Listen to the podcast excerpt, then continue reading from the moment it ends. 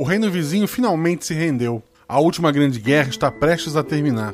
Tudo que o príncipe tem a fazer é buscar a princesa do reino derrotado e casar com ela. Mas ela fez 3 exigências. Que o príncipe viaje por seu reino disfarçado, que não leve muitos soldados e que tenha uma boa história para contar durante seu primeiro encontro. Um jovem casal que nunca se encontrou na vida está prestes a se casar. Pode uma guerra terminar com um beijo?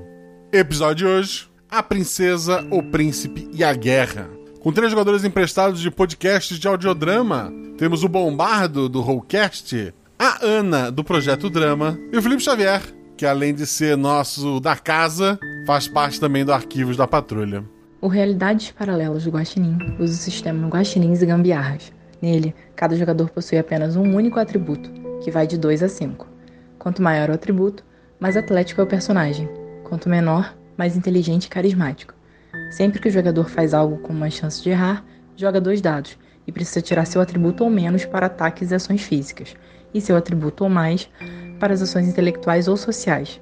Se a jogada for fácil ou tiver algum auxílio, joga um dado a mais. Se a jogada for difícil, rola-se um dado a menos. Eu sou Tabata e sou madrinha do RPGuaxa, porque o Achaverso me encanta.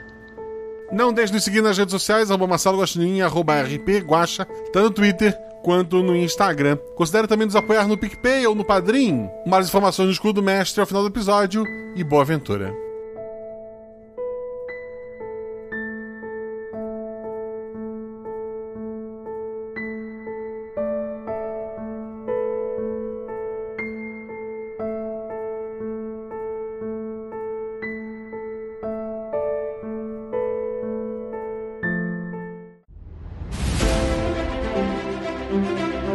Vocês estão na taverna. Rola os dados. Bola de fogo! Chama o clérigo. Assim eu morri. Hora iniciativa. Então, não tem armadilha. Podemos ir. O que vocês fazem? Tá. Eu amarro uma corda nelas e uso como arma. Eu ataco. O mago lança seu Thunderbolt mais 15 no Beholder. Eu quero rolar percepção, posso? Tem algum lugar pra se esconder? Falha crítica. Ataque de oportunidade! Erro, mano! Chama o clérigo! RPG, Realidades Paralelas do Guaxinim. Sua aventura de bolso na forma de podcast. Uma jornada completa a cada episódio.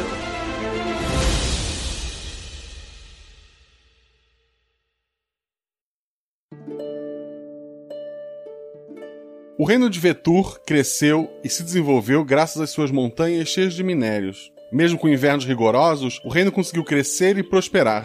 Uma prosperidade que não veio só de suas minas, mas do poder bélico que seus metais puderam criar.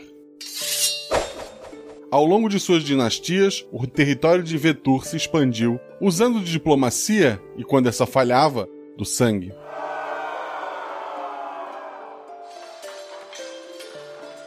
Atualmente, só um reino do continente não se ajoelha a Vetur, o reino de Sumar. Mas isso está prestes a mudar. Nos últimos 4 anos, o reino de Vetur esteve em guerra com o reino de Sumar. Um reino muito maior que Vetur, embora pouco povoado, um reino ao sul, conhecido por suas belas florestas e terreno fértil o ano inteiro. Nesse momento da guerra, o castelo de Sumar está cercado e se defendendo bem. Esse cerco está consumindo recursos de Vetur e poderia levar mais um ano ou 2 desta guerra. Tempo suficiente para algum rei na Leymar vir ajudar o inimigo. O rei de Vetur se chama Zaiton, e numa tentativa final de paz, enviou uma carta oferecendo seu único filho para casar com a princesa de Sumar. Assim, o sangue da família real do sul não deixaria o trono. O rei Edain respondeu que aceitaria se render se houvesse o casamento, mas que sua filha havia feito exigências. Que o príncipe fosse buscá-la pessoalmente, que viaje por Sumar a pé, disfarçado e com poucos guarda-costas. No máximo, 2 pessoas. E que traga ao menos uma boa história para contar de sua viagem por Sumar. E esses são os jogadores. Bombardo, fale sobre o seu príncipe. Olá pessoas, eu sou o príncipe Zaiton Fahir, Primeiro, meu personagem tem por volta de 1,70 m, cabelos curtos, pretos, e como tem que viajar disfarçado, eu tô carregando um arco, não que eu saiba usá-lo, mas eu levo um, e tô com uma roupa que tem um capuz. Eu posso colocar, quando talvez as pessoas vão me reconhecer, eu coloco o capuz na cabeça pra tentar passar despercebido. E o teu atributo? O meu atributo é 3. Perfeito. E junto vão 2 guarda-costas, né? Felipe, fala sobre o seu personagem. Eu tô controlando o Silas. É um guerreiro, ele porta uma lança. Ela tem a lâmina bem prateada. Ele também tem um escudo médio no outro braço. O Silas tem em torno de seus 25 anos, ele tá no auge da sua força física. Porém, o Silas, ele tem um pequeno problema, que ele conseguiu esconder da maioria das pessoas, que ele tem um grau de deficiência visual. Então, se ele tivesse um óculos, ele enxergaria bem no distante, mas a vista dele fica embaçada a longas distâncias. Mas de perto, ele é um ótimo lutador. E o atributo dele é 4. Perfeito. E o outro guarda-costas é o personagem da Ana. Ana, fala sobre sua personagem. Olá, eu vou jogar com a Erika. A Erika não tem muito tempo pra ficar se defendendo, ela não acredita muito em escudos, essas coisas, ela acha que a melhor defesa é o ataque. Então, ela carrega 2 espadas, uma em cada mão, e ela se acha muito esperta, embora ninguém leve ela a sério, ela não sabe porquê, mas o atributo dela é 5.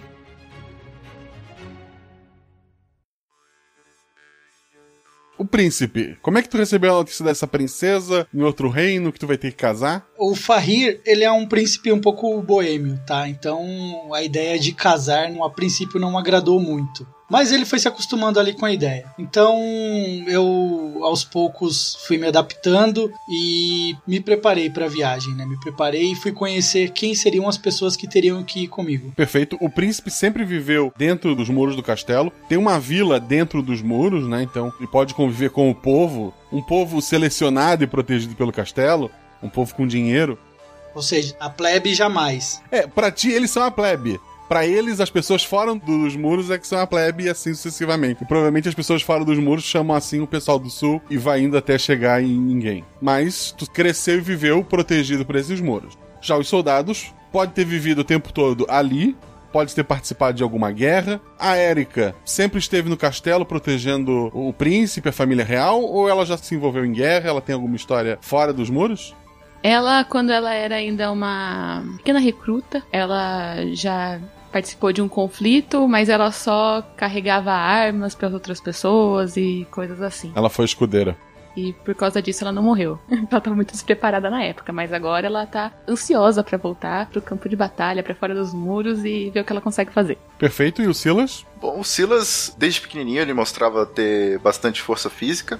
E ele não conseguia aprender muitas coisas, sobretudo relativo à leitura. Então ele acabou rapidamente entrando pra guarda. E por causa de sua força física e do seu empenho em ficar cada vez mais ágil e forte, acabou sendo reconhecido como um bom guerreiro a curta distância. E por causa disso ele fez o possível para evitarem de colocá-lo numa posição de vigia, uma posição onde precisaria de mexer com os sentidos. Então ele sempre ficou ou dentro do castelo, mais próximo do rei, né? Então isso fez com que ele estivesse mais próximo do Zaiton, eu imagino. Perfeito.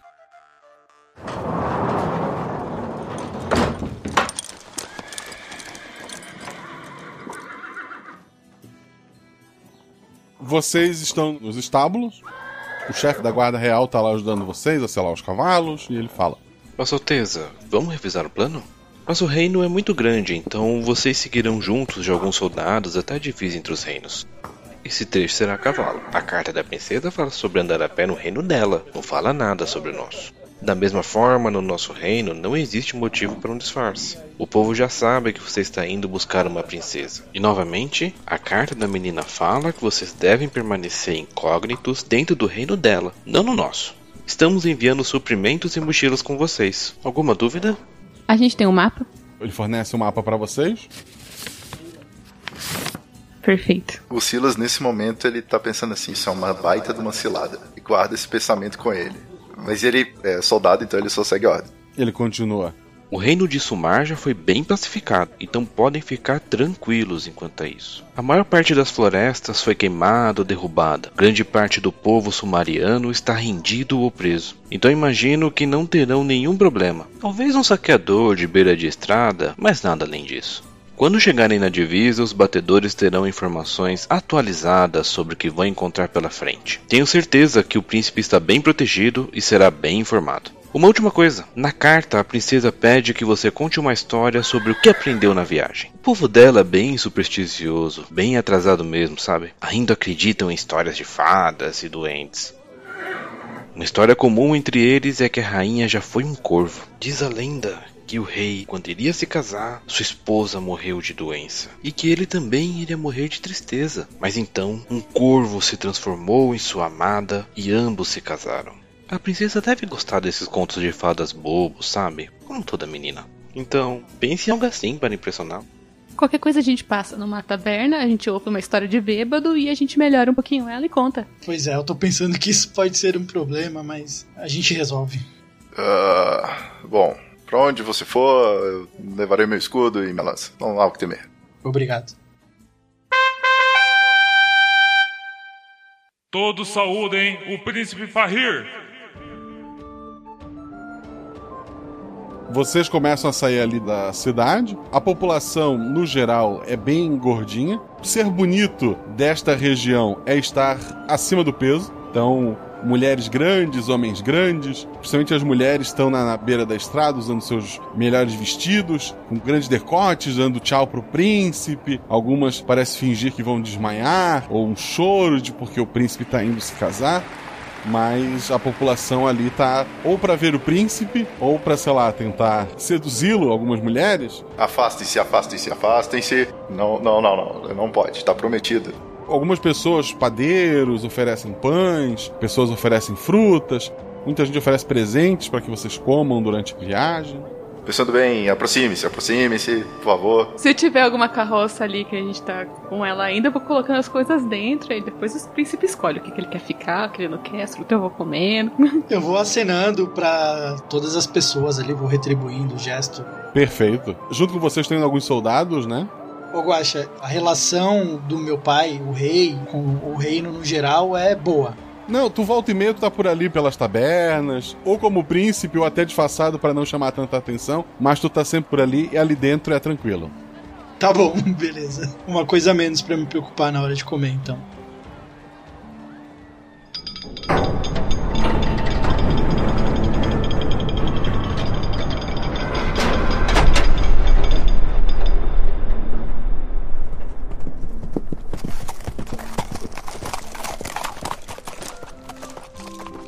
Os grandes portões se abrem, do lado de fora tem mais casas, né? A moda de pessoas acima do peso parece também ser a moda do lado de fora. Muita gente maravilhada em estar vendo o príncipe. Para a maioria deles é a primeira vez que eles estão vendo o príncipe. Poucos entraram nos muros do castelo. Enquanto lá dentro era o príncipe, mais uma vez, vamos idolatrá-lo, ali são pessoas que realmente estão maravilhadas em suas vidinhas, que todos os dias são iguais.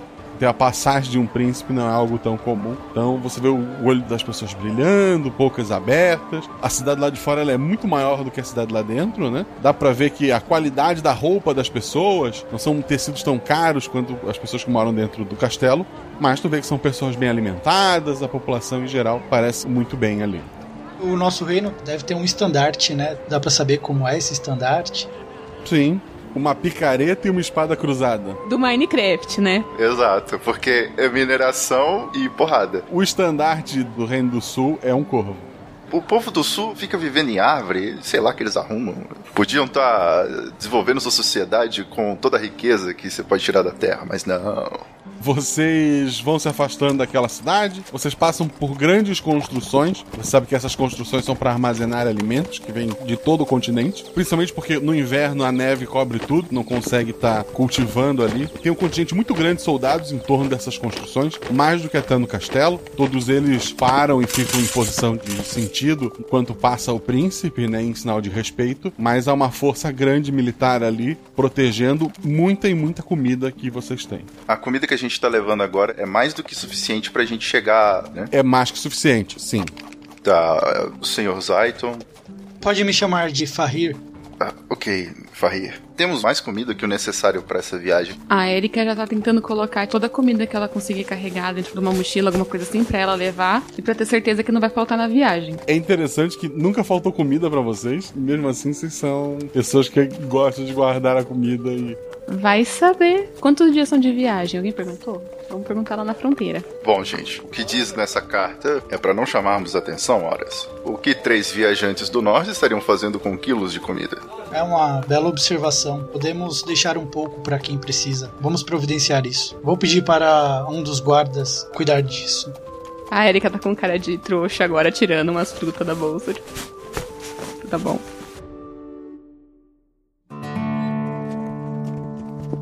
Vocês seguem a viagem, passam por algumas outras cidades. Toda cidade que vocês passam parece ser uma cidade próspera. Vocês não costumam ver pessoas nas ruas, pessoas bem vestidas, bem alimentadas, não em comparação ao pessoal que mora no castelo, mas o reino parece ser realmente próspero. Já é noite, vocês chegam na fronteira, então provavelmente vocês passam a noite ali e seguem assim que amanhecer, né? Os soldados ajudam vocês a guardarem os cavalos, a vocês a descerem.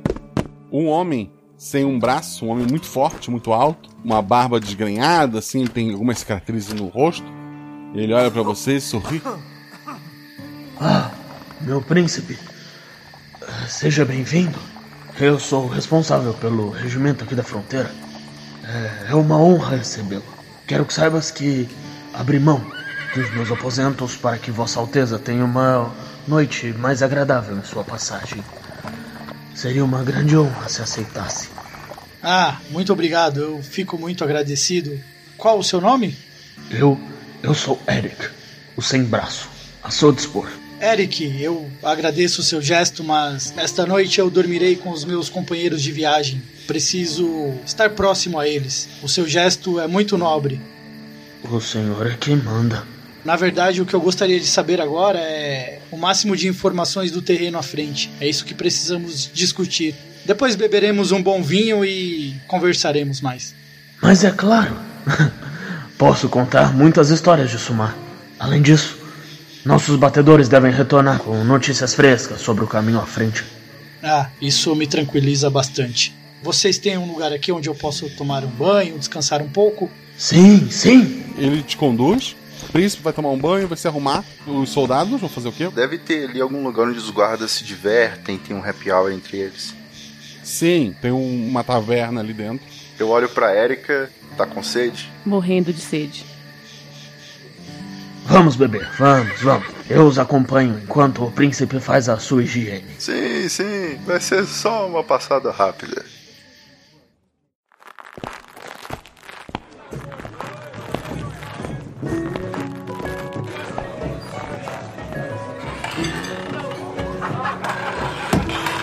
Ele leva vocês pra taverna, ele pede pra trazerem bebidas pra vocês. É servido carne ali na mesa de vocês. É servido cerveja, muito boa. Aqui o exército cuida muito bem da gente, não se preocupem. Mas me contem, vocês vão acompanhar o príncipe nessa loucura? Vocês acham que realmente um casamento é a solução? Coça a barba assim... Loucura é ir sozinho no caminho até o sul. Isso sim é loucura. Eu acho que isso é o de menos. Agora, casar com uma desconhecida é um erro. Vocês já ouviram falar que a mãe dela é um corvo? Digamos que ouvi histórias, mas o que você sabe mais além dela virar um pássaro? Eu só ouvi essa história de que a rainha era um corvo. E meu braço... Bom... Eu perdi o meu braço por culpa de um corvo. Como? Quê? Eu dou um gole na caneca. Ele dá aquele sorriso de quem pediu pra ele contar a história que ele é conhecido, né? Ele baixa um pouco assim o tom de voz e fala pra vocês. Uma vez, quando eu ainda era um soldado, encontramos uma vila onde a população estava se organizando pra lutar. Era nosso primeiro ano de guerra contra Sumar e estávamos em poucos soldados.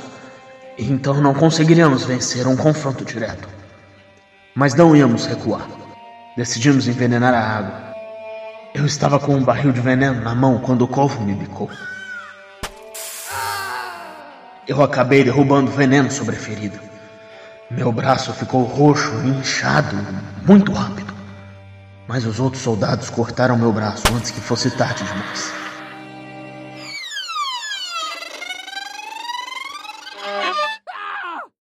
Opa, foi mal aí. Eu tô com o olho arregalado olhando pro Eric e eu digo, mas isso não quer dizer que o corvo era a rainha? Não era, mas um animal não iria atacar alguém assim. Ainda mais salvando aquelas pessoas. Ora, homem, provavelmente você chegou perto do ninho da pobre ave.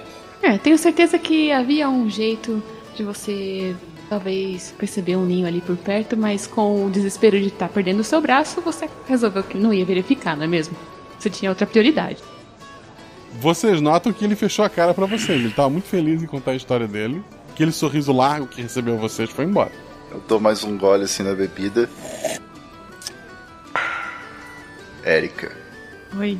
Eu tô achando que esse povo do sul vai aceitar qualquer história maluca que o príncipe contar, hein? A gente pode até pegar essa história, falar que o corvo tá com um viajante no meio do caminho. A gente dá um jeito. Sei não. Agora parando pra pensar. E se acontecer mesmo dessa princesa virar corvo? Aí a nossa rainha vai ser um passarinho também. Olha, realmente, eu não sou muito fã dessa ideia. Eu acho que a gente devia falar isso pra ele, quem sabe ele se sentisse mais entusiasmado com a gente de volta. Eu vou resolver algumas coisas. Aproveitem a bebida. E ele sai da mesa. Tchau. Até mais, Sr. Eric. Cuidado com os pássaros. Até depois. O príncipe vai se banhar, vai se arrumar e depois vai lá encontrar com ele. Ele vai fazer o quê? Depois que eu me banhar, eu vou voltar pra encontrar o pessoal, pra tentar estreitar a amizade ao longo do caminho ali com eles. Não ganhar a confiança deles, porque afinal eles servem o reino, mas pra mostrar que vou ficar próximo a eles, enfim, estreitar laços. Perfeito. Tu vê que eles estão sentados numa mesa, sozinhos, né? Tem uma cadeira vazia. Eles estão lá bebendo e conversando. Tu vai sentar com eles, né? Pra beber também. Eu vou me aproximar. Então, posso me juntar a vocês? Tá, levanta e puxa uma cadeira pra ele. Claro, Alteza. Quer dizer, Fahir, por favor. Até o final você acostuma. Faça um sinal pra alguém me servir um vinho aqui. Vou beber o que eles estão bebendo também. E então, o que andaram fazendo? Escutamos uma história um tanto quanto peculiar do Eric. História? Que tipo de história? Afinal, precisamos de muitas histórias. Agora acabei de lembrar. Eu fui prometido pra uma princesa, mas eu ao menos sei o nome dela. Que coisa, não me recordo agora. Vocês lembram o nome da princesa? Nunca foi dito. Agora que o senhor mencionou, Alteza, quer dizer, Fahir, eu não faço ideia. Eu acho que a gente pode perguntar pra alguém depois, quando a gente tiver passado a fronteira. Com certeza todo mundo deve saber o nome dela lá. Talvez até mesmo o Eric saiba. Ele está aqui na fronteira e deve ter o máximo de informações do outro lado. Eu não falaria com o Eric agora, não. Esperaria um pouco. Eu conto pro Fahir a história que o Eric contou e a reação que eu tive. Quando ele termina de contar, né? Fascinante, mas que história! Mas é claro que ele não gostou da reação de vocês. Onde estavam com a cabeça? Deveriam ter acreditado no homem, pelo menos fingido. Falei, Silas, que a gente tinha que ter acreditado no homem. Desculpe. Esse tipo de história pode nos ajudar. História de mulher que vira corvo, faz o favor. Silas, estamos indo até um reino onde essa é a essência deles. Esse tipo de história pode nos ajudar. Lembre-se, eu terei que contar uma história pra princesa e... eu não faço ideia do que eu vou falar pra ela. Bom, essa, como a Erika mesmo disse, parece ser uma história das boas. Talvez, mas pelo que você falou, se a mãe dela já contou essa história pra ela do ponto de vista da própria mãe, entendeu o que eu quis dizer? Quando os homens iam envenenar o rio, eu fui lá e biquei. Eu acho que se eu contar essa história, a gente corre um sério risco. Realmente. Tô com uma sobrancelha só levantada pra frente do príncipe e tomo mais um gole de cerveja.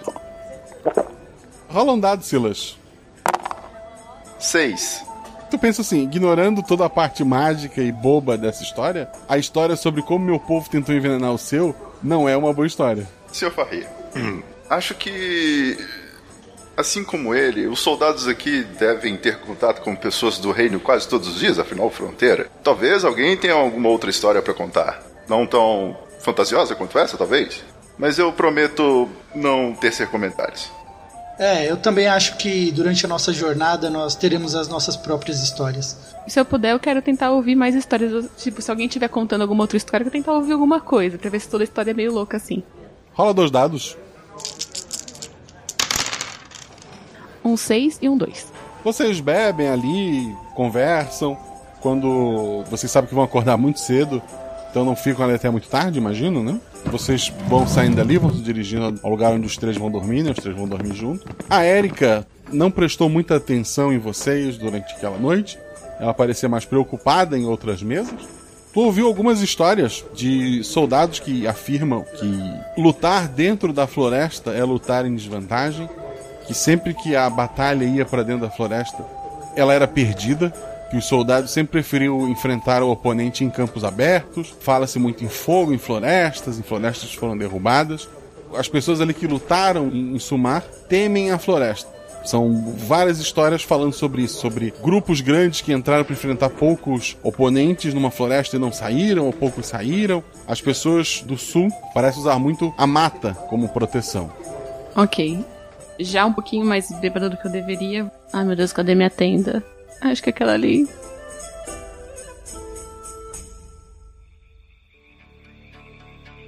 Os três acabam dormindo na mesma tenda, né? Passa-se a noite ali. Logo pela manhã cedo, vocês são acordados, né? Antes do sol nascer. O Eric chega até vocês. Senhor príncipe, soldados, creio que esteja na hora de vocês. Bom dia. Vamos. Vou levantando também assim, já recolhendo minhas coisas ali. Faremos um de jejum enquanto você nos atualiza das últimas informações e partiremos. Certo. Ele acompanha vocês? Nossos batedores não encontraram ninguém na estrada principal. Ela já existia antes da guerra, mas foi ampliada à medida que nossas tropas avançaram. Eu presumo que eles sabem da nossa jornada. Vamos receber para dar algum tipo de suporte ou não? Existem soldados nossos vigiando-os em alguns pontos. As cidades mais próximas foram destruídas ou tomadas por nosso exército. Podem ficar tranquilos. Perfeito. Inclusive, temos uma grande cidade em operação no meio do percurso, onde vão poder dormir em um lugar protegido e quente durante a sua viagem. Ok. Por isso, é importante que comecem sua caminhada agora, para chegarem antes do anoitecer neste posto avançado. A viagem até o castelo de Sumar leva 2 dias. Então, a única noite em que precisaram dormir será numa cama quente. Os batedores avisaram que o príncipe faria uma visita. A carta da princesa falava que vocês deveriam ir disfarçados. Mas acreditamos que ela se referia apenas ao povo de Sumar. Outra coisa, eu poderia mandar soldados para acompanhá-los à distância. Assim ficariam ainda mais seguros. Ah, não acho uma boa ideia.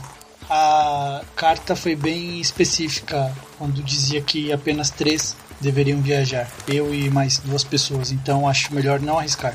Claro, o senhor é quem manda. Eu confio minha vida a este homem e esta mulher. Eu olho fixamente para um durante alguns segundos, depois viro olhar para o outro e volto a olhar para o Eric. Momento de glória da Erika, ela tá muito feliz agora de estar tendo tanta responsabilidade. O Silas sorri, mas uma gota de suor frio desceu-se da testa dele. 2 dias de viagem.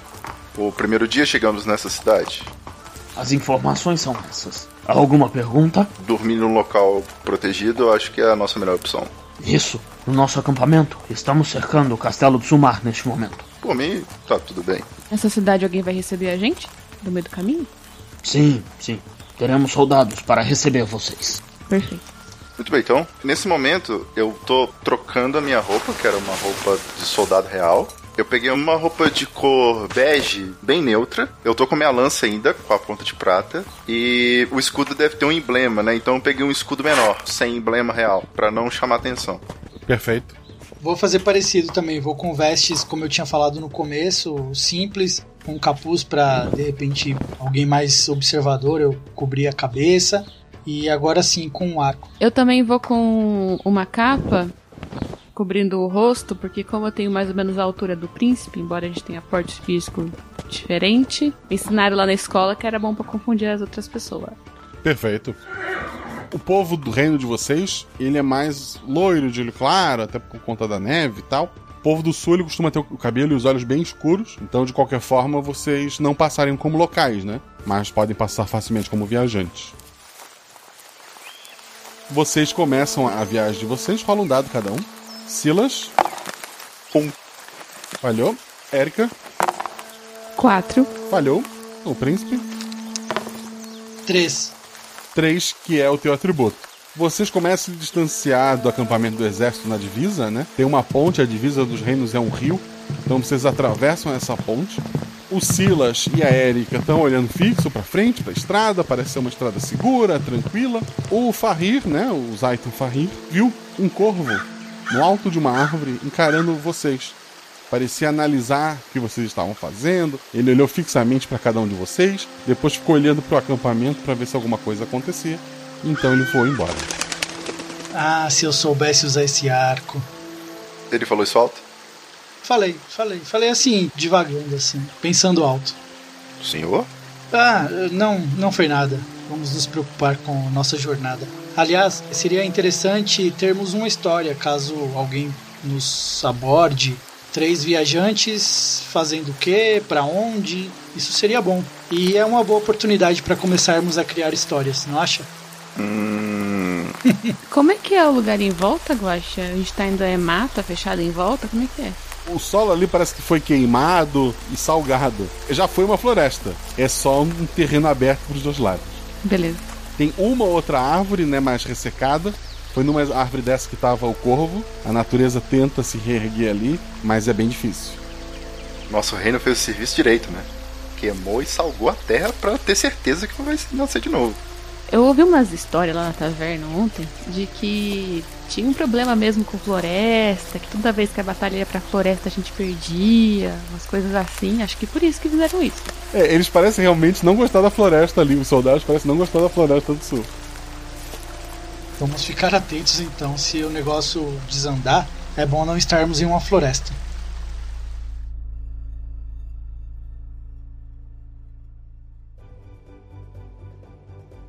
Alteza, eu nunca vou acostumar com isso, Fahir. E se por acaso você fosse um bardo à procura de histórias para suas canções? Perdão, seus poemas? Eu não sei de suas capacidades musicais. É, pode ser. É bom, eu vou deixar a desejar, né? As capacidades vocais não são o meu melhor atributo, mas vamos seguir a sua ideia. Mas e vocês? O que seriam? Acompanhando um bardo? Talvez você nos contratou para protegê-lo nesse caminho? Ok, então essa é a nossa história oficial. Um bardo com 2 seguranças. Não que um bardo precise, mas vai saber, né? Acho que ninguém vai ficar questionando isso. É, eu acho que todo mundo pode precisar de um punhado de músculo. Senhor Fahir? Sim? Acredite, ela é muito forte. Tá, eu espero não ter que pagar pra ver, mas eu tenho certeza que na hora certa, se eu precisar, vocês vão me proteger. Eu estou bem confiante. Afinal de contas, se depender de mim, dá aquela risadinha sem graça, assim. Serviremos com nossa vida, ó príncipe. Ah, isso era tudo que eu queria ouvir. Eu reluto, sim, com a nossa vida. Vocês vão seguindo viagem. Ainda não é meio-dia, mas o sol está quase no alto do céu. É uma área que o sol não foi salgado, embora as árvores foram derrubadas. Tem alguns arbustos voltando a crescer, tem algumas pequenas árvores. E o rio, provavelmente um dos braços daquele rio que vocês cruzaram, passa por ali. E na beirada desse rio tem uma menina de uns 7, 8 anos. Ela está desesperada, ela parece gritar. Will, sai daí, Will. Eu aperto os olhos tentando enxergar daqui, mas eu não consigo. Aí eu tô indo na direção dela pra ver o que tá acontecendo. Eles estão andando, eu tô atrás deles. Então eu paro e fico olhando, tipo, onde que ele vai? Príncipe, a gente deve ajudar essa menina? Eu viro pra trás, pelo contrário. Isso pode ser uma armadilha. Eu acho que devemos manter o foco. Fugir de distrações. Mas por outro lado, alguém deve estar se afogando. Ah, droga. Vamos, fiquem atentos. Vamos ver se essa garota precisa de ajuda. Vamos. A gente vai em direção à menina, Guaxa. Ei, garota. O que está acontecendo? Ah, viajantes. Que bom. Meu irmão apostou com os duendes. e perdeu. E agora olhou um peixe. Eu não tô conseguindo pescá-lo. Vocês sabem pescar, meu irmão? Ela mostra a linha com o anzol, né? Ela tava tentando jogar, mas ela não tá fazendo muito direito. Ela oferece pra vocês... Por favor, salvem meu irmão. O Silas levantou o dedo. Ele ia falar alguma coisa, mas ele colheu o dedo de novo, colocou a mão na boca, ele só andou pra trás. A gente vai pegar o seu irmão e você vai fazer o que com ele depois? Eu levo ele pra casa e minha mãe vai resolver. Mas eu preciso pegá-lo logo. Erika, alguma ideia? A gente pode tentar pegar esse peixe usando a minha mochila. Vou virar assim, esvaziar a mochila. Dá pra usá-la de rede. Guaxa, enquanto a Erika vai tentar ajudar, eu quero muito ver se essa menina tá mentindo. O cru não é muito profundo, tem peixes ali, você consegue ver alguns peixes de um lado pro outro por ali. A menina, ela é bem magra, bem maltrapilha, né? É provavelmente a pessoa mais magra que vocês já viram na vida de vocês. A Erika na mochila tinha comida, né? Isso, eu vou tirar minha capa, vou colocar comida em cima da minha capa e usar a mochila de rede. A menina, por um momento, ela esqueceu completamente o que ela estava fazendo. Ela ficou olhando fixamente o que estava fazendo, até que ela volta a ajudar ali o príncipe. Silas, rola 2 dados. 4 e 3. Sendo 4 é atributo, tu sabe que ela tá mentindo. Não parece acreditar que o irmão dela virou um peixe, embora, já que tu tirou um acerto crítico, uma informação a mais, ela não parece mal intencionada pra cima de vocês. Ela parece realmente que quer que o príncipe pegue o peixe. O Fahir, se for pescar, rola 2 dados. 5 e 2. Pescar, eu acredito que seja uma ação mental, né? No caso, ele passaria das duas formas, né? Ele tem um acerto sim.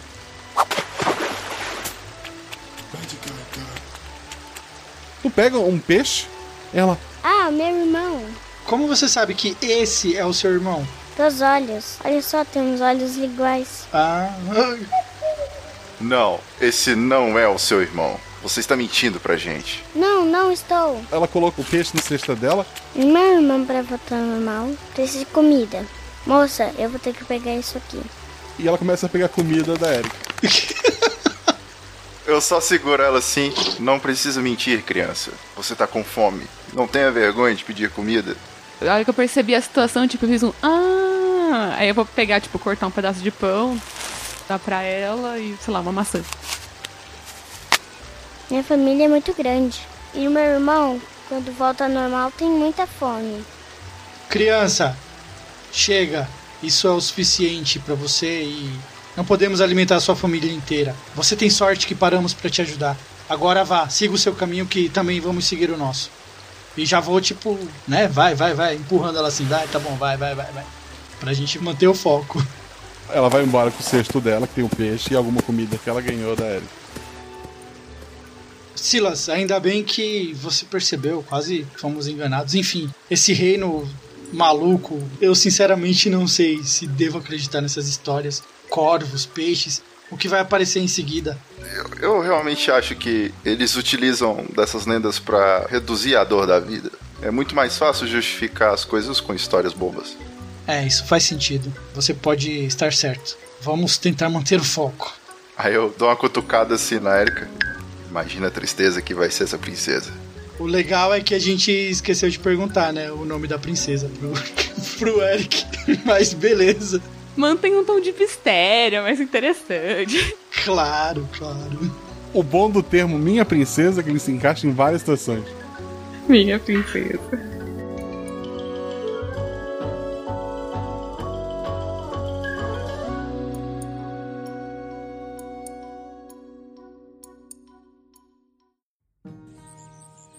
Vocês seguem a viagem de vocês, vocês comem no caminho, né?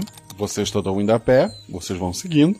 O dia, daqui a pouco, já vai se pôr. Vocês ainda não viram a cidade que vocês vão encontrar, mas vocês vão encontrar no início da noite, então deve estar mais que 1 hora, talvez um pouco mais de viagem para vocês. Vocês pararam lá com a menina, querendo ou não, foi um tempo que vocês passaram ali. E vocês veem mais à frente, na estrada, uma carroça. A carroça tá com as rodas quebradas, né, de um dos lados. Ela parece estar sobre alguém e tem uma outra pessoa em pé do lado olhando pra essa pessoa. Eu aperto os olhinhos assim. Tudo bem, Silas? Tá com dificuldade pra enxergar? Acho que eu tô com sono, senhor. Acho que é sono. Aí eu... Erika, o que tem ali na frente, Erika? Tem um cara atropelado por uma carroça, parece. Sei lá, tem um cara embaixo da carroça e outro do lado olhando. Droga. Fahir, devemos ajudá-los ou não? Sim.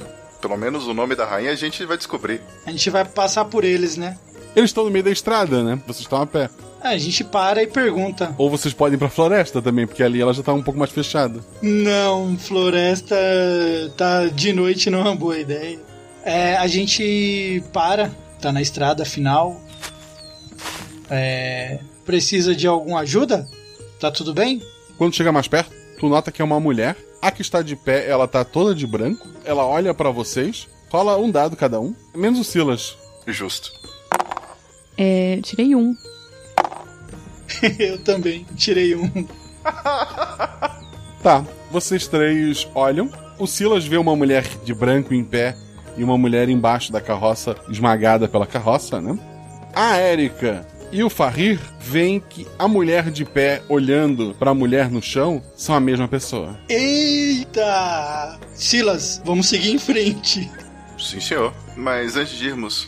senhora, desculpe esse momento inoportuno, mas a senhora poderia dizer, por acaso, para onde fica o Reino do Sul? Não, Silas. Estamos à procura da...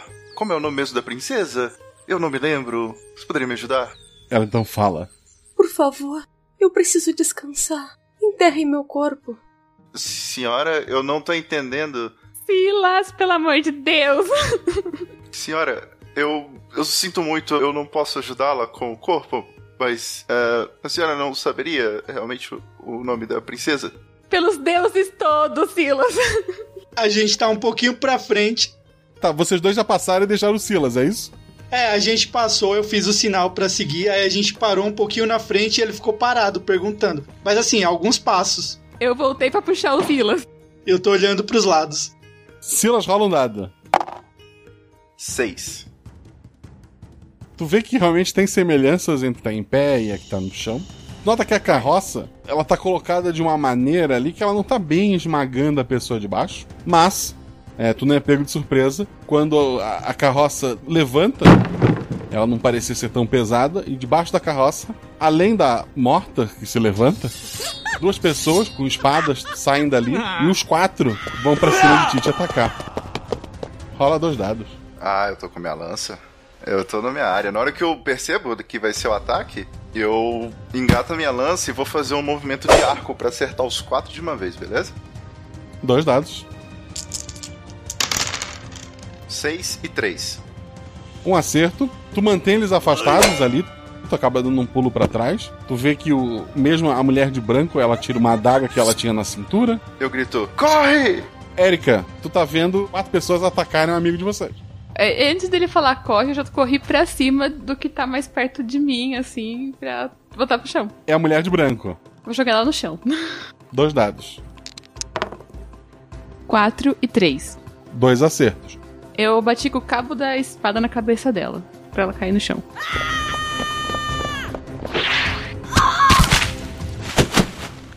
Ela tá desmaiada. Fahir? Eu saco meu arco... E eu fico mirando, tentando, mas eles estão na frente. Se eu atirar, pode acertar os meus amigos. Aí eu fico naquela, sem saber o que fazer direito. Tem uma no chão, que a Erika derrubou. E o que mais? E mais 2 homens. E a mulher que estava morta embaixo da carroça agora está de pé ali com uma espada na mão. Tá, mas tem mais algum no chão? Que o Silas derrubou quando ele deu o golpe dele? Não, o Silas não chegou a derrubar ninguém. Ele só afastou os 4. Eu vou correndo pra cima de um deles pra tentar derrubar e imobilizar de alguma forma. 2 dados. 5 e 3. 3 é um acerto crítico. Então tu vai pra cima de um dos homens com a espada. Tu bate com força nele, ele meio sem jeito. Ele cai batendo a cabeça na carroça e desmaia. Silas. Eu entro na posição de ataque, escudo na frente, a lança apoiada nele. E vou dar uma estocada tentando fazer uma proteção ao príncipe. Eu vou pegar o que tá mais próximo do príncipe. 2 dados. Tirei 3 e 4. Tome essa! Um acerto simples, um acerto crítico.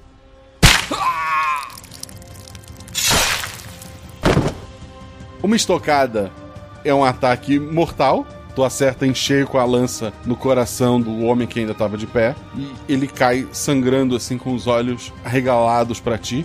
A mulher que sobrou, ela grita: Nos rendemos, somos gêmeas. Agora tudo se rende. Droga! Ficar olhando pro príncipe, a gente vai aceitar a rendição deles. Por que vocês fizeram isso? Temos fome. Estamos atacando soldados que passam por aqui. Que dor de cabeça. Temos cara de soldados? Não, mas ninguém além de soldados usa essa estrada.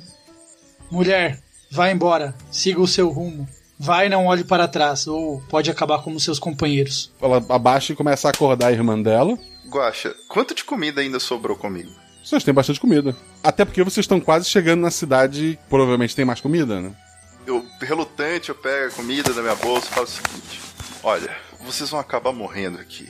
Faz o seguinte, pega essa comida, tente se alimentar e tente ganhar a vida de um jeito que não seja roubando ou matando as pessoas. Nós só atacamos quem não é do nosso povo. Tente pescar.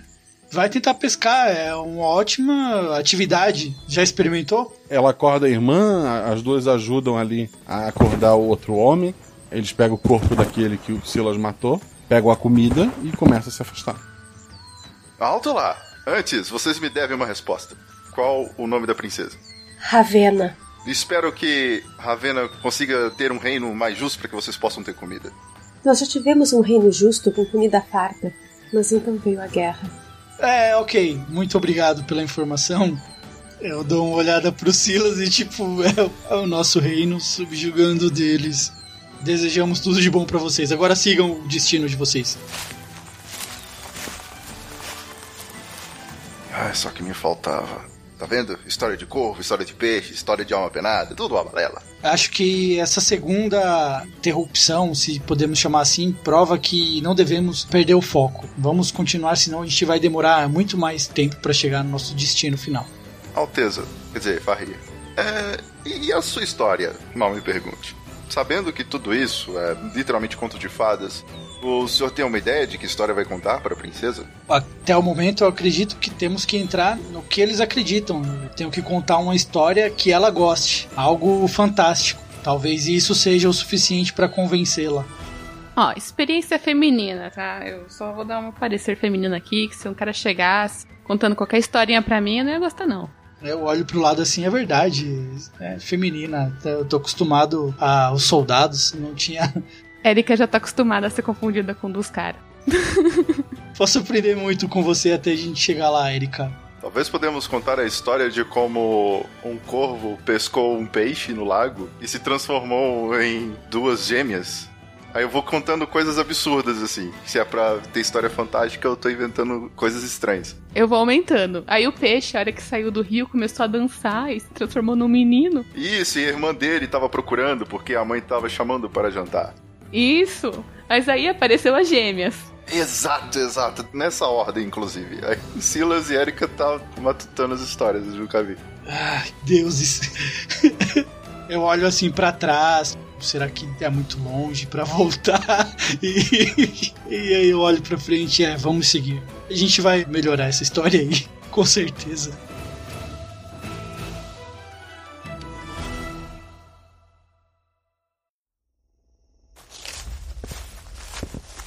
Logo a noite cai, mas vocês veem a fumaça e algumas tochas que marcam uma cidade mais à frente. Vocês se aproximam dela. Tem soldados nos portões. Rola um dado Silas, 2 dados os outros. 5 e 4. Silas? 4. E a Erika? Eu também tirei 5 e 4, sendo 5 meu atributo. Vocês dois que enxergam de longe... O cabelo e a barba dos soldados na porta são escuros. O Silas nota que a maneira com que eles seguram as armas não é a maneira que alguém treinado militarmente seguraria. Os soldados são impostores. Quantos são? 2. Guaxa, só descreve, por favor. Eles estão aonde? Eles estão protegendo o quê? Tem a rua principal, tem a entrada da cidade. Os dois estão em pé na entrada da cidade, fazendo guarda ali. Impostores. É, eu percebi que tem alguma coisa estranha também. Eles deviam estar segurando essa lança na altura da cintura e eles simplesmente estão deixando a ponta na altura dos pés. Isso, com certeza, são impostores. Que postura horrível! Erika, o que você acha disso? Barba Negra denuncia logo de cara que não é um dos nossos, né? Mas o que vocês acham? A gente entra na cidade e vê o que aconteceu com os nossos homens que deviam estar lá dentro? Acredito que para ter guardas dessa maneira, provavelmente nossos homens já foram rendidos há muito tempo. Sim, provavelmente. Ou seja, a gente vai ter que cortar caminho pela floresta, é isso mesmo que eu tô pensando? À noite, né? À noite, exato. Se eles estão passando por guardas do nosso reino, vão tentar nos extorquir, provavelmente, nos levarmos como prisioneiros, nos enganar e levar tudo que temos. Se formos para a floresta, é só uma floresta. Não, não é só uma floresta. Não tem nada de sobrenatural aqui, meu povo. Pode não ter de sobrenatural, mas eles têm clara vantagem na floresta, disse o pessoal lá da taberna. Bom, Alteza, Fahir, a escolha é sua. O que o senhor decidir, eu vou seguir. Militarmente falando, o que você acha melhor fazer? Eu passo a bola. Cortar a garganta dos dois com a minha lança. Erika? Não, se eu fazer isso com minha espada primeiro. Você pega o da esquerda, eu pego o da direita. Feito. Que seja, faremos isso então. Os três se aproximam ou os dois se aproximam? Os dois se aproximam e o Fahir vai um pouco pra trás, assim, poucos passos pra trás. Ô Fahir, antes de eu sair, pode atirar o arco. Não se preocupe em nos acertar. Eu confio em você, homem. Tá bom. Erika, podemos fazer uma saudação que seria da nossa guarda? Provavelmente eles não vão fazer. Pode ser. Como é que é a saudação? Talvez a gente levanta as armas assim pra cruzar, sabe? Ah, tipo igual na nossa bandeira. Pode ser, beleza. Isso. Os guardas notam você se aproximando e um deles fala: boa noite. Boa noite. Eu levanto a arma assim pra cruzar. Também já levantei as minhas. Boa noite. Boa noite. Eles olham assim meio estranho pra vocês? Nenhuma reação agressiva? Não. Que anticlímax. Vocês pararam de fazer a saudação? Vocês são soldados? Eles apontam as lanças pra vocês. Não, mas vocês são soldados. Como você sabe da saudação? Afinal de contas, eu sou um viajante. Vi várias pessoas fazendo esse tipo de saudação lá em cima. De que reino você vem? Tem um reino mais ao norte que o nosso, eu acho. Atualmente é tudo vocês, né? Beleza, então já sei o que eu vou falar. O nosso pequeno vilarejo foi atacado pelos malditos nortenhos, então viemos procurar novas oportunidades ao sul. Rola dois dados. 6 e 2. Um acerto. Ah, muito bem. Na verdade, não somos soldados do norte. Somos aqui do sul mesmo. Conseguimos tomar essa cidade durante a tarde. Estamos aqui fazendo a vigia, enquanto nossos companheiros estão enchendo as carroças. Nós só estamos de passagem, estamos querendo ir mais ao sul. Podemos ter alguma estadia? Eles olham assim. Se vocês puderem esperar enquanto saqueamos a cidade, depois vocês podem ficar com ela para vocês. Ah, ok. Eu abraço a Erika e falo, o que a gente faz? Eu tô olhando sério pro Silas, tipo, será que a gente consegue dar uma olhada daqui o quantos deles tem lá dentro? Mas eu acho que a gente dá conta, Silas. Era só 2. Ah, mas agora pode ser, sei lá, 10, 20, não sei. Vai dar não. Talvez se a gente perguntar onde que eles fizeram com os outros cavaleiros, não sei, a gente possa dar uma olhada, não sei. Pois é, pergunta aí. Eu, Silas. Tá bom. Então, senhores, eu conversei com a minha companheira de viagem e estamos um pouco preocupados. Estes tais guardas ainda estão por aí? Quando vocês forem embora e eles estiverem, nós estaremos um pouco indefesos, não? Pode ficar tranquilo. Eram poucos soldados. Conseguimos eliminar todos. Que bom. Eu aperto um pouco a lança. O Fahir se escondeu? Ou não? Não, eu tô um pouquinho mais pra trás deles assim, pessoal. Sabe, chutando pedrinha no chão assim. Tá, mas tu tá à vista dos soldados? Tô à vista dos soldados, um pouco mais pra trás do Silas e da Erika. Quem é aquele lá atrás? Ah, é o nosso companheiro de viagem, o poeta Fahir. Fahir? Aliás, eu acho que eu falei... Sim, o poeta faz rir. Caralho, eu já sabia...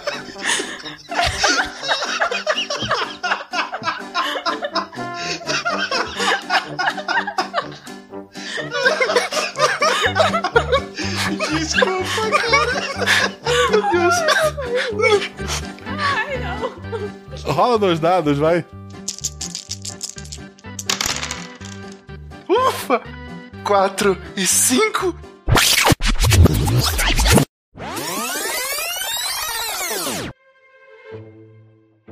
Um acerto crítico e um acerto normal. Os soldados estavam prontos pra pegar as lanças pro combate, então eles dão uma relaxada. Um humorista. Isso é bom. Há muito tempo que não temos motivos pra sorrir. Sim, sim. É a piada que ele escolheu pra fazer piada com a realeza do norte. Certo, certo. Chame ele. Vamos entrar. Temos comida lá dentro. Faz rir, por favor. Estão precisando de seus dotes humorísticos. Ah, sim. Vamos.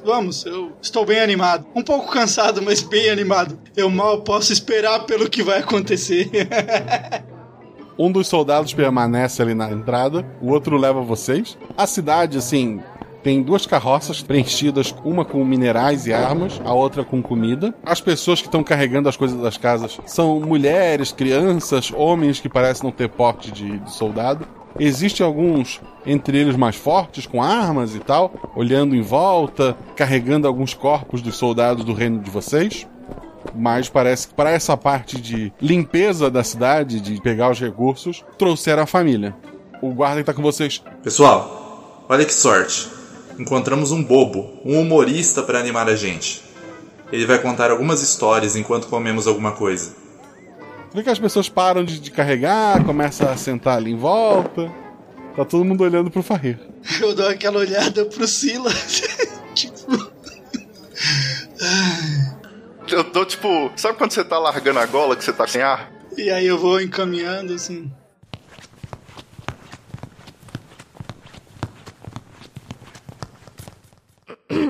Senhoras e senhores, fiquem agora com o incrível bardo Fazir! Nossa, eu coloco a mão na cara e falei, que eu arrumei? Pois é. A cidade tá olhando pro Fahir. Olá, soldados! Povo, boa noite! Boa noite! Eu espero, né? E então... Estão a fim de ouvir umas boas histórias e dar umas boas risadas? Sim, por favor. Eu viro pra essa pessoa aqui que falou sim. Você sabe o que a vaca disse para o boi? Não. Te amo!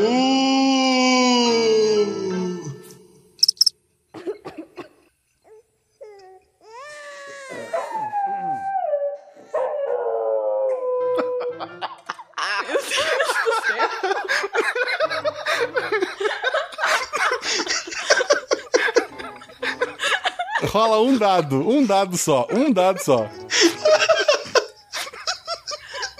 não teria conseguido pensar em nada, foi ótimo. 2. As pessoas se olham assim, elas parecem mais animadas de estar comendo alguma coisa do que a tua piada em si. E tá aquele silêncio assim, todo mundo te olhando. Aí eu olho pro Silas e pra Erika pra eles façam um sinal. Tipo, dá risada aí vocês. Vai que...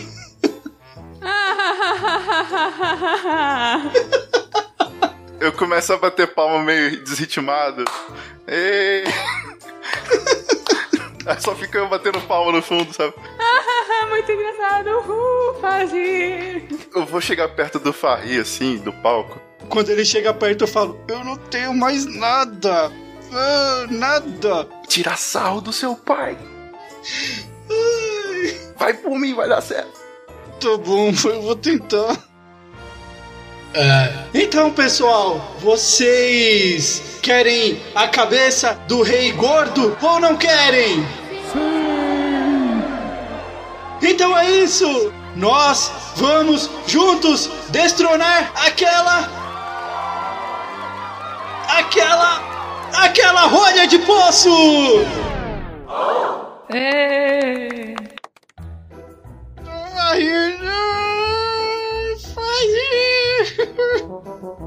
Rola um dado. 5. Não era pra ser show de humor, né? Mas eu gostei dele. É verdade. É que tem uma veia política. Né? Confia, vai dar certo. Muito obrigado por acompanharem o show do Portinhola dos Fundos. Aí eu faço uma reverência.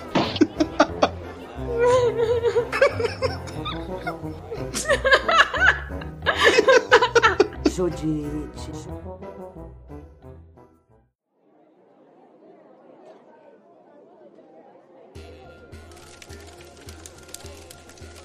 O pessoal ali se diverte, eles não consideram vocês mais um problema, os que estavam preocupados já dão uma relaxada. Eu vou chegar do lado do Silas e falar, quando a gente voltar, serão 5 chibatadas, eu não vou esquecer disso. Perdão, meu senhor, mas eu não podia atualizá-lo, foi totalmente erro meu, nossos guardas todos foram mortos. Tudo bem, agora sim eu estava fazendo uma piada, não vai ter chibatada, não. Foi quase tão ruim quanto a da vaca. O Silas agora tá realmente em dúvida se ele falou a verdade ou não. Uma das crianças traz pedaços de pão e bebida pra vocês. O pessoal ali tá comendo, tá levando algumas coisas pra carroça. O que vocês vão fazer? Se a princesa nos mandou aqui de maneira discreta, provavelmente ela queria que a gente chegasse vivo lá. Se viéssemos armados como soldados e o senhor como príncipe, teríamos morrido logo no começo. Começa a acreditar que a princesa talvez realmente tenha interesse em casar com o senhor. Eu espero presentes de vocês dois.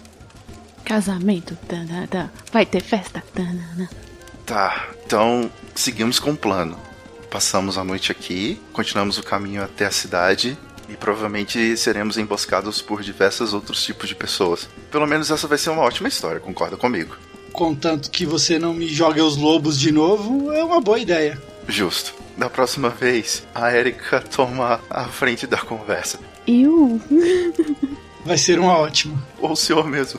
Eu acho que a Erika conduzir também não vai ser uma boa ideia. Tá tudo bem. Olha, não vou ficar ofendida porque você é você. Às vezes eu falo porque eu sou eu, exatamente.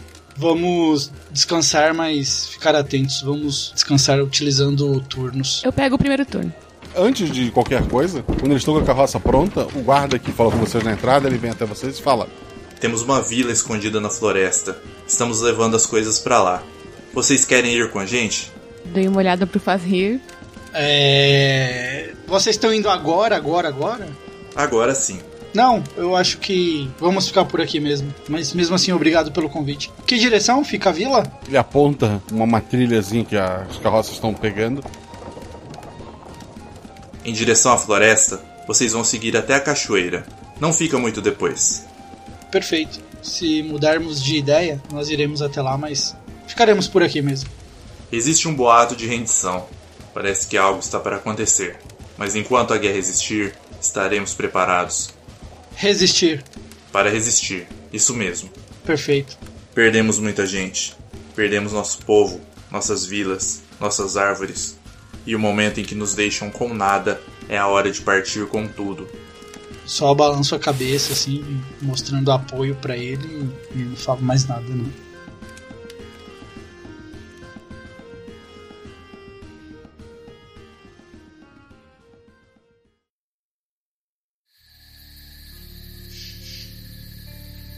Vocês ficam sozinhos naquela cidade ali. Eu não sei nem o que falar. Eu tô me sentindo um cachorro preso numa gaiolinha. Eu não pude matar nenhum guardinha, que nem era guarda de verdade. Eu começo a imaginar que, de repente, a princesa, ela não tá tão afim de casar e arma uma emboscada. Tô bem desconfiado. A ideia de viagem que eu tinha no começo, aquela coisa de vou viajar, nunca sair do reino, o negócio começa a ficar mais sério. Pode ser que ela queira uma maneira de terminar com esse sofrimento, tendo um acordo de paz. E você parece ser a única esperança dela. Porque se for uma emboscada, alguma coisa assim, vai haver retaliação. Pelo menos eu acho que o meu pai vai mover o reino inteiro pra destruir o reino deles, de uma vez por todas. Então eu tô bem confuso nesse momento. Vamos dormir, Alteza. Quer dizer, Fahir, exatamente. Você, por favor, controle-se. Eu tentei ganhar um pouco de tempo em relação à vila, não dava pra perguntar o que vocês acham. Pensei em, de repente, a gente eliminar essa resistência lá enquanto eles dormem, já infiltrados lá, mas não dava pra combinar nada. O que você mandar, a gente faz. por mais que eu ache interessante a opção de lutar, mas matar pessoas à noite, assim, acho que isso pode ser um pouco complicado. É, e o fato de ser na floresta, isso ainda me deixa um pouco nervoso também. Então, acho que foi a melhor decisão ficar por aqui mesmo. É, a Erika disse que vai ficar com o primeiro turno, então... Bom, eu vou descansar um pouco. Boa noite pra vocês dois. Sim, eu pego o segundo turno. O príncipe fará turno ou não? Eu acho que o príncipe não vai fazer turno, não. O príncipe não falou nada de turno, ele falou que ia dormir. Vocês são dois soldados e um príncipe, né? Ele só falou que ia dormir. Tá, quem fez o primeiro turno? Eu fiz. Perfeito, é no segundo turno. Silas, pode rolar dois dados, vai. 3 e 5. Eu imagino que vocês estão dormindo numa estrutura mais protegida que tem ali, né? Tu tá ali da janela, né? Que tem as grades, tá, até pra proteger vocês ali. Pela janela tu escuta barulho. Quando tu olha assim, no local onde foi empilhado os corpos dos guardas, tu vê vulto, né? Tu não vê bem exatamente quem é, mas parece ter pessoas, duas, mexendo naqueles corpos. Eu imagino que elas estão saqueando o corpo pelo padrão de movimento delas. Ou elas estão levando o corpo todo. São pessoas um pouco curvadas demais e tu poderia jurar que elas estão mordendo os corpos. A porta onde a gente tá trancada? Tá trancada por dentro, sim. Tem algum móvel que eu posso usar pra reforçar essa porta aí? Sim, tem mesa pesada, tem algumas coisas pesadas ali. Eu vou com muita cautela, sem fazer muito barulho, arredar uma mesa e botar nessa porta. A janela tem grade, né? Uhum. E é isso aí, deixa eles se alimentarem lá fora. Eu não vou acordar ninguém, por hora, porque na minha cabeça são animais ali, carniceiros, eu não sei bem que animais seriam, mas o que eu quero fazer é reforçar e eu quero ver se teria alguma outra entrada, tem alguma coisa aqui que eu vejo que alguém poderia entrar, uma janela. 2 dados. 6 e 5. 6 e 5, 2 acertos, quem diria. Tu olha, as janelas são realmente muito reforçadas. Essa estrutura é militar, né? Ela foi reforçada para os soldados estarem usando. Tu sabe que ali dentro precisaria de uma força muito grande lá fora, de 2 ou 3 ursos. Um só não daria conta de derrubar aquela porta pesada com a mesa ali. Tu tem certeza absoluta que tá bem protegido. Mas, enquanto tu faz essa observação pelas janelas e tal, tu depois de fazer isso tá tranquilo, tá seguro. Tu volta até a tua janela para ver aqueles dois.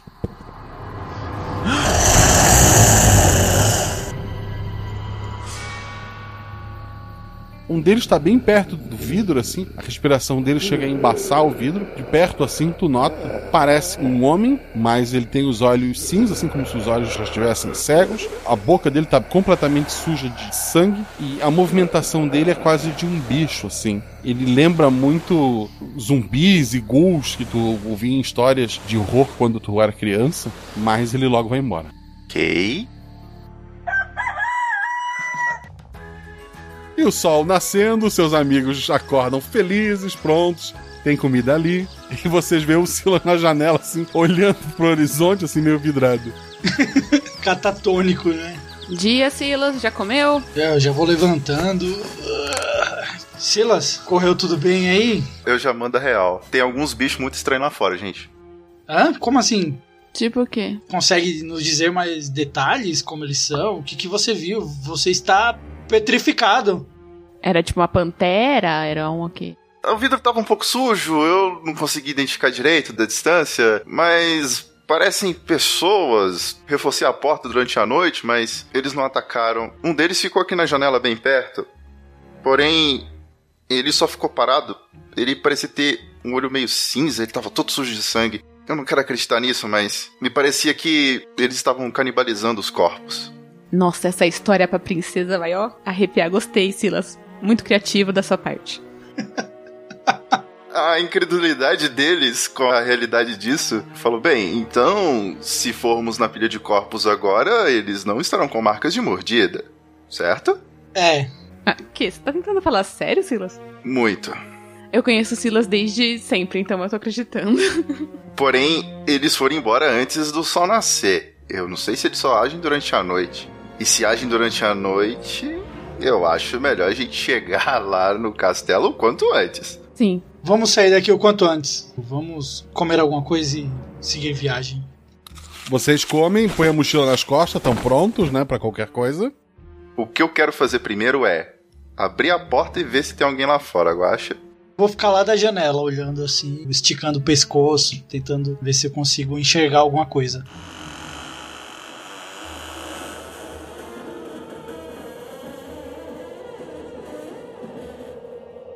Lá fora tá um dia meio nublado, mas nada que chame a atenção de vocês.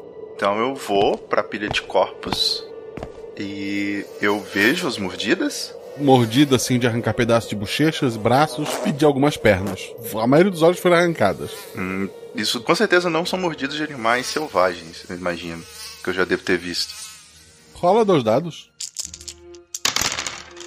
Olha só, 4 e 5.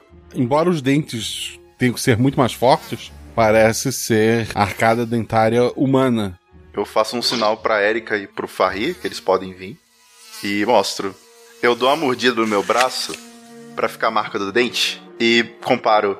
Eu falo, isso aqui não é mordida de animal, isso é mordida de gente. Você tem certeza que não foi nenhum animal diferente dos que a gente tá acostumado que fez isso? Eu olho a mordida pra ver se o Silas tem todos os dentes da boca. Eu, como um nobre, muita gente não tem, então só curiosidade mesmo. É, ele tem todos os dentes da boca. Que observação. É, eu sou um nobre, às vezes eu olho umas coisas que a maioria das pessoas não perceberiam. Ah, faz sentido. Mas olha, apesar de ser mordida de gente não arranca um pedaço assim não. Esse bicho parece ser mais forte que o normal. Eu acho que a gente pode apertar o passo. Enquanto ele tá falando, eu dou aquela olhada assim ao redor pra ver se tem alguma movimentação estranha, algum barulho, e aí eu só concordo. Precisamos sair daqui logo. Vamos embora. Esse lugar já tá macabro demais. Não vamos perder tempo não.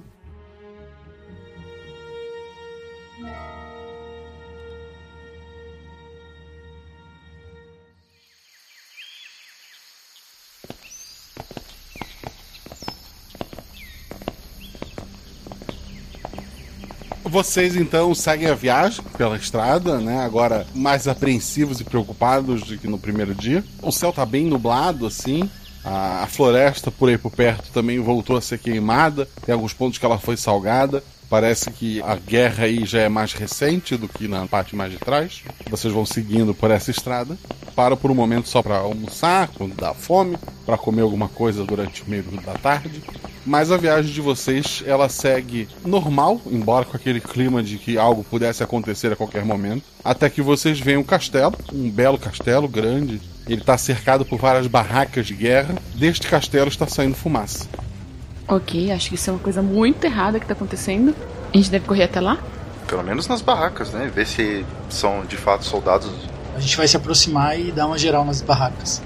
Vocês se aproximam com pressa, veem soldados, a aparência deles é de soldados do reino de vocês, a maneira que eles estão segurando as armas. Um deles dá um passo à frente. Alto lá, quem vem? Bom, quando a gente tem certeza que são dos nossos, eu baixo o capuz assim. Zaiton, Fahir primeiro, e os meus amigos, o que houve aqui? Ah, senhor, estamos num momento de conflito, mas por favor, se aproxime. Vou fazer o que ele falou e a gente vai se aproximando. O comandante Almir conseguiu se aproveitar de uma brecha pelos esgotos e enviou alguns soldados para o castelo inimigo. Creio que essa fumaça é do combate. Logo, tudo deve se resolver. Senhor, não era pra ter um acordo de paz? Pois é, eu acho que as coisas meio que desandaram por aqui. Estão muito distante do reino, não sei. Isso coloca a vida da princesa em risco? Venham. Ele pede pra vocês entrarem entre as barracas de guerra, né? Eles levam vocês até uma grande. Lá tá o general Almir, que é o responsável pela guerra ali. Ele, quando vê o príncipe, ele abre a boca assim, abre um sorriso bem escuro, os dentes dele são bem escuros. O príncipe chegou na hora certa. Acho que te livrei de uma boa aqui. O que houve aqui, general? Encontramos uma movimentação estranha por uma passagem que desconhecíamos. Ela ligava os esgotos a uma floresta próxima. Achei que a família real estivesse fugindo por ali, então enviei nossos melhores soldados. Nesse momento eles devem estar tomando castelo. Passa a mão na cabeça, assim. O que levou você a achar que a família real estaria fugindo? Vimos pessoas entrando e saindo do castelo por ali. Você... Mas veja bem, senhora. Você faz ideia de como é a princesa? Agora que você falou, eu não faço ideia de como é a princesa. Então você não precisa me agradecer. Beba alguma coisa que logo isso vai se resolver. Permita-me perguntar, por acaso ela tem um olho um pouco acinzentado? Não sei. Eu também nunca a vi. Então, por que o senhor comentou de como ela é? Pois é. O príncipe veio para se casar com uma pessoa que ele nem sabe quem é. Ela pode ser qualquer... coisa. Eu vou chegar no cantinho ali com o Fahir pra perguntar, você quer que a gente faça alguma coisa, tipo, agora? Não, por enquanto não. Ok. Senhor General, e como é que ficou o acordo de paz entre os dois reinos? Ah, então, o acordo de paz ocorreria se o príncipe se casasse com a princesa. Eu imaginei que se eu conseguisse subjugar a família real antes disso, teríamos um acordo mais vantajoso. E o nosso querido príncipe teria um casamento muito melhor. Você já ouviu falar em trégua? Não era o momento de fazer isso? Príncipe, pense comigo. Você está vendo aquele quadro ali? O que tem o quadro? É a minha esposa. Mas a filha é muito parecida com ela. Imagina o senhor que ela está solteira e que ela escuta o pai. Se você não precisa mais se casar com a princesa e sabendo que seu pai até hoje não nos deu outros príncipes, você ainda precisa se casar para continuar a linhagem, não? Nem eu sou burra assim. E eu ficaria muito feliz se casasse com minha filha, a filha do general que venceu a guerra. Pensem como todos ficaríamos felizes. Deixa eu calar a boca dele. Só um sinal, um dedo que levantar, uma piscadinha. Vou me sentar numa cadeira próxima assim, percebo a movimentação da Erika e só aceno com a cabeça pra ela. Ai, finalmente. Eu vou bater um... Nossa, o maior murro que eu consegui na cara desse cara, desmaiar ele na porrada. 2 dardos. 3 e 1. 2 acertos, pode escrever o teu murro, tu vai nocautear ele. Eu vi que ele sentou, a senhora que eu fiz a cena, não precisou nem de um segundo de espera, eu já só virei assim com a minha mão em cheio na cara dele. Ele caiu no chão, desacordado, totalmente desacordado. E eu tô tipo, ai, finalmente, não aguentava mais. Que conveniente, ele tava de olho no poder. Eu procuro uma corda pra amarrá-lo. Pra não fazer besteira. É isso que eu ia falar. Amarrem-no e procure o que estava abaixo dele. Enfim, e vamos pedir pra que cuidem deste homem. Eu pensarei no que fazer com ele depois. Senhor, e quanto ao ataque? Pois é, a gente vai ter que entrar. Vamos até lá, sem perder mais tempo. Ainda pode ter uma chance da família real estar viva lá dentro. Assim que vocês estão ali amarrando o general, entra um soldado. Ele tá conduzindo um homem muito magro, usando uma roupa muito maior que ele deveria estar usando. Ele fala... Senhor, o que aconteceu aqui? Quem é você? Ah, Vossa Alteza. Eu me chamo João. Sou apenas um soldado raso. Este homem saiu dos portões do castelo. Ele afirma que a princesa estará pronta para receber o senhor. Eu olho pros dois, assim, pro Silas e pra Erika. Acho que essa é a nossa deixa. Sim, um cessar-fogo e casamento. Eu abro um sorriso. Vamos, então, homem. Leve-nos. Não vamos perder tempo. Sim, senhor. Mas o que eu faço com o general? Este você mantém amarrado e pode amordaçar também. Eu pensarei no que fazer com ele depois. Você está no comando.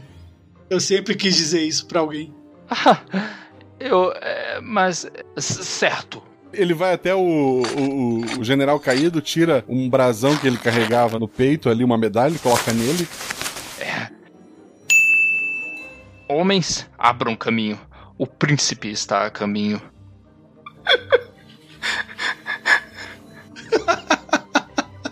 De mensageiro a general em 5 segundos, né? Foi meteórica a carreira no exército dele. Isso quer subir na vida. Vou bater no braço do João.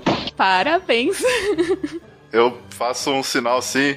Não ouviram? O seu general mandou abrir caminho!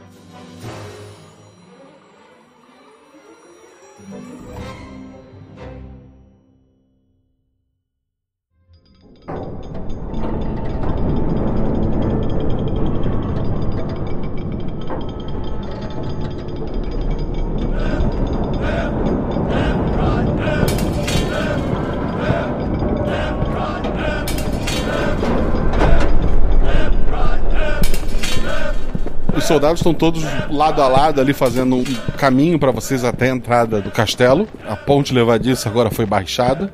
Enquanto a gente está andando, eu me toco que eu não tenho uma história, mas vamos lá. Vocês atravessam a ponte levadiça. Do outro lado tem algumas casas, como no reino de vocês.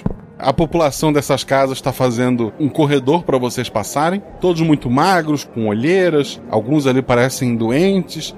Alguns deles que não conseguiram ficar em pé colocaram bancos ou cadeiras e estão ali sentado. Todos são roupas de um tecido muito bom, mas nenhum deles parece ter sido feito para eles. Se alguém quiser pensar um pouco sobre essas roupas, ou tiver alguma teoria... Alguém quer rolar 2 dados, não? Eu quero. Então vai lá. 3 e 1, não acertei nada. É, então acho que eles devem ter roubado isso de alguém. Eu vou também. Fahir? 5 e 4. 2 acertos. Todas as roupas têm o mesmo tamanho. São roupas muito boas e provavelmente para alguém um pouquinho mais cheinho. Tu chutaria que são roupas de um nobre ou talvez de um rei e que todos eles receberam de doação da mesma pessoa. Que distribuiu para a população ali. Para talvez recebê-lo ali enquanto tu tá entrando na cidade, né? As roupas, elas estão limpas, não tem sinais de que eles já estão usando há vários dias essas roupas, nada disso. Estão limpas, mas tem um pouco de poeira. Parece que eles já usaram algumas vezes. Ela tá um pouco poída nos cotovelos. Ela não tão 100% não. Vocês vão seguindo ali. Diante do castelo, antigamente deveria existir um belo jardim. Vocês veem algumas flores amassadas, mas no lugar vocês veem muitas pedras empilhadas. Parecem ser túmulos, né? As portas do castelo estão abertas. Vocês entram por ele. Não há soldados ali. Vocês atravessam o salão de entrada do castelo até chegar na sala que seria a sala do trono. Na sala do trono tem 7 soldados de vocês. Eles estão caídos no chão, mortos. Parecem ferimentos por espada. O trono do rei e da rainha estão vazios. Tem um trono ao lado desses tronos. Tem uma mulher muito bonita. Cabelo escuro, olho escuro. Ela parece ter 19, 20 anos no máximo. Ela está usando um vestido branco. Ela, ao ver vocês, ela levanta e diz... Meu príncipe. Ajoelhei, que é princesa. Seja bem-vindo. Obrigado. Pode me explicar o que aconteceu aqui, princesa? Os teus soldados parecem ter ignorado o nosso pedido de paz e invadiram meu castelo. Eu devo dizer que foi um ato isolado. Nosso acordo se mantém. E eu vim buscá-la para cumprirmos o nosso trato e finalmente colocar um fim nessa guerra. Fico muito feliz em ouvir isso. Ela dá o braço pra você? Então vamos? Eu tô com medo. Vamos. Lá fora a população preparou uma charrete muito bonita, com enfeite de flores dos 2 lados, 2 cavalos escuros, assim, completamente escuros, estão amarrados na frente pra puxar, eles destoam completamente da carroça ali. Na charrete eu quero o Silas e a Erika, sabe, atrás, pendurado, que vai assim na charrete. Um dos 2 vai ter que dirigir essa charrete. Pelo menos um dos 2 vai ter que sentar na frente. Minha princesa, você não tem ninguém para conduzir a charrete? Eu gostaria que os meus amigos fossem aqui atrás. Eu não tenho mais reino e nem servos. O meu último ato foi deixar o meu povo livre. Eu não tenho nenhum serviçal, nem ninguém que faça algo por mim. Tenho certeza que é só pedir para alguém. Essa pessoa fará de bom grado e será muito bem recompensada ao chegarmos no nosso reino. O senhor príncipe teme a minha presença? De forma alguma. Eu apenas quero passar mais tempo ao seu lado enquanto viajamos. E os meus amigos, eles podem cuidar para que nossa viagem siga na mais perfeita segurança. Perfeitamente. Se o senhor príncipe preferir, eu posso conduzir a charrete. Mas não vou quebrar minha palavra dando ordem a alguém.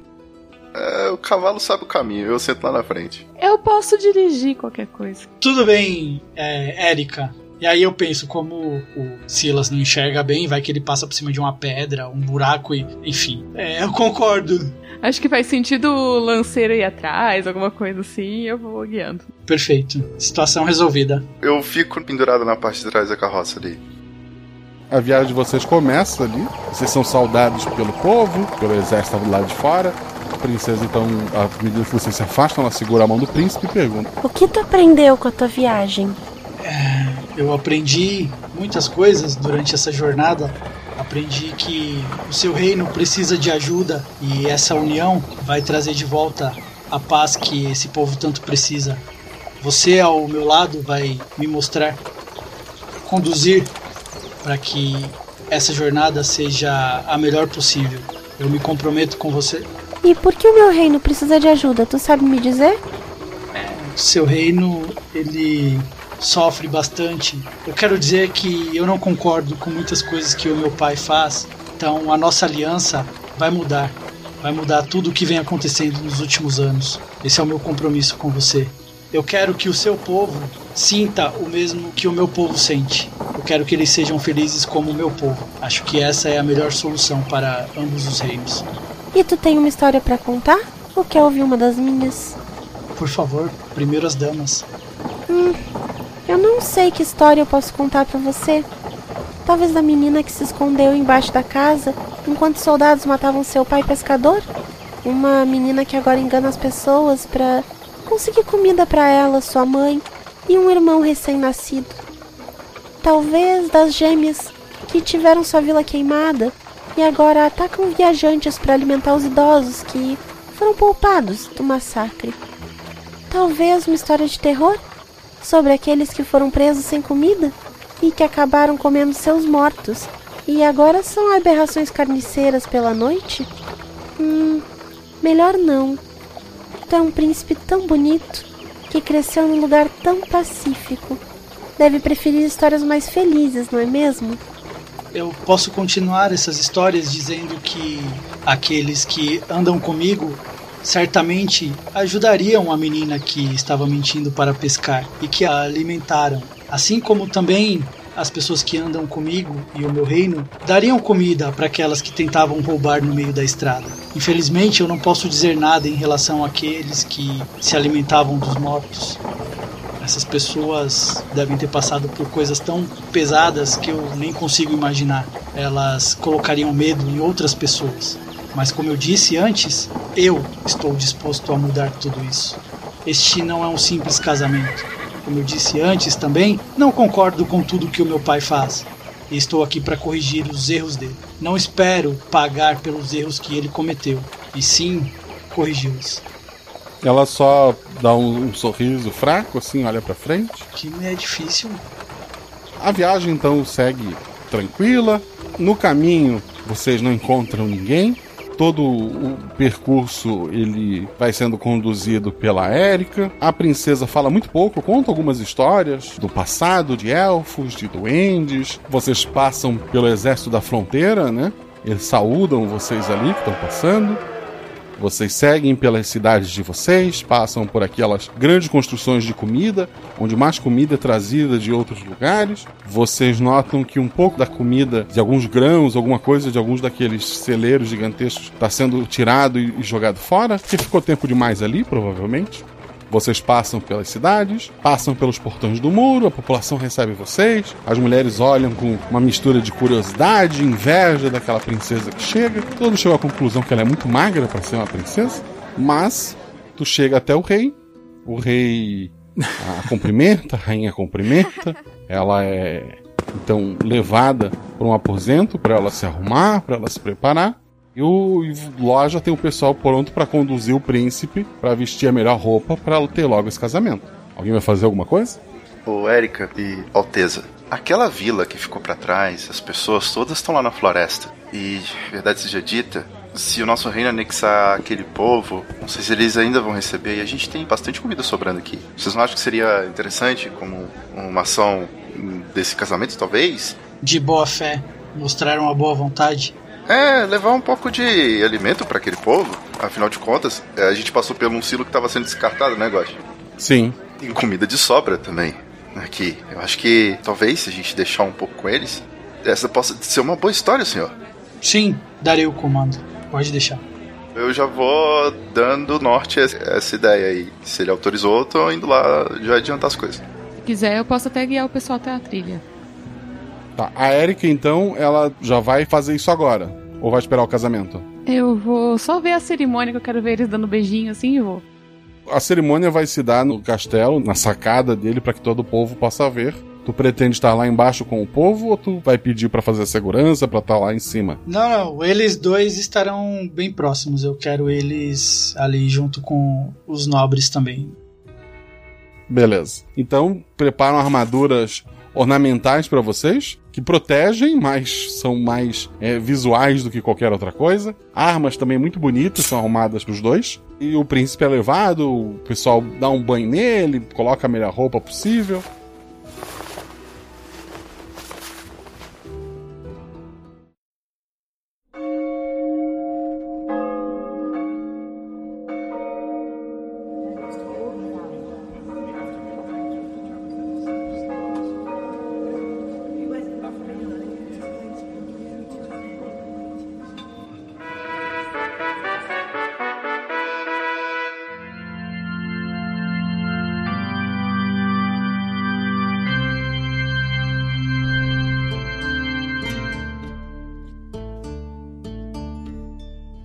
Vocês são conduzidos, então, até a sacada, né, do castelo. Ela é bem grande. Lá tem as principais famílias nobres, tem os seus representantes ali. Lá embaixo está todo o povo. As portas do castelo foram abertas.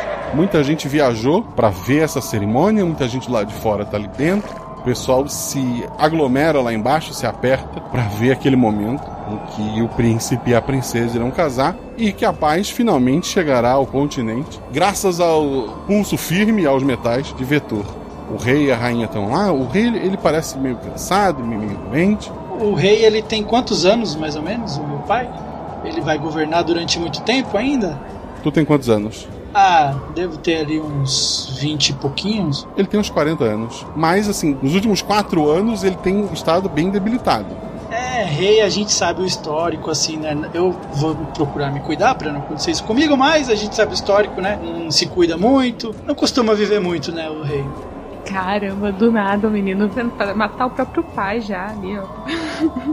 Foi uma jornada que me trouxe conhecimento. De repente, abri os olhos para ver que o meu papai não é a pessoa que eu esperava, que eu, né? Então, como eu tenho 2 soldados fiéis, a gente pode acelerar algumas coisas aí. Se quiser destronar a realeza, começar a revolução, tamo junto. Eu vou trocar uma espada por uma foice, dá licença. Acima de tudo, foi uma jornada de conhecimento, gente. O príncipe tá lá na sacada, ele dá tchauzinho pro pessoal lá embaixo. Realmente é um mundo medieval que nada acontece. Um evento como esse é o evento. Os soldados estão lá, cada um de um lado daquela sacada. Quando a princesa chega, agora arrumada e com o seu melhor vestido, se não tinham notado a beleza dela antes, agora notam. Não dá pra tirar os olhos dela. É uma beleza quase mágica que ela possui. Todos os homens ali, e algumas mulheres, olham pra ela com um olhar diferente, assim. Não é mais aquela menina assustada que chegou. Essa é a princesa. Se o príncipe não queria casar, então agora, né? Tipo, se em algum momento ele pensou isso, já não cogita mais. Agora ele quer mesmo casar. De um lado tá a rainha e o rei tá sentado. Ele não tá podendo ficar em pé muito tempo. Do outro lado tá um espaço vazio, que seria pra rainha e pro rei do outro reino. Peço desculpas aos presentes, mas meus pais morreram bem no início da guerra e por isso não puderam estar aqui. Os bispos estão fazendo os cânticos e tal. Ela tá lá, assim, abraçada contigo, muito próxima. A tua jornada. Essa tua viagem te ensinou sobre o meu povo? É, como eu disse pra você antes, foi uma jornada de autoconhecimento. Pude entender um pouco de tudo que vinha acontecendo. Passo muito tempo dentro destes muros e não enxergo o que o meu pai vem fazendo. Com você ao meu lado, eu espero que nós possamos mudar isso. Eu espero realmente que entenda, pois eu tenho um último presente para ti. E que presente seria esse, minha adorada princesa? E tô totalmente, né, com a guarda baixa, encantado com ela, enfim. inebriado ali pela presença dela, eu obedeço cegamente. Eu tô que nem o Silas, eu tô cego agora. Eu tô feliz de não estar vendo nada, mesmo com o olho aberto. Eu tô olhando o casalzinho junto. Fecha os olhos. Ela te abraça assim, tu sente um calorzinho. Esse calorzinho vira uma pontadinha de dor, uma quenturinha do lado assim da barriga, que é do sangue escorrendo. Ela então pula da sacada, mas ela não toca o chão. Ela vira um corvo e sai voando, enquanto o príncipe cai sangrando ali.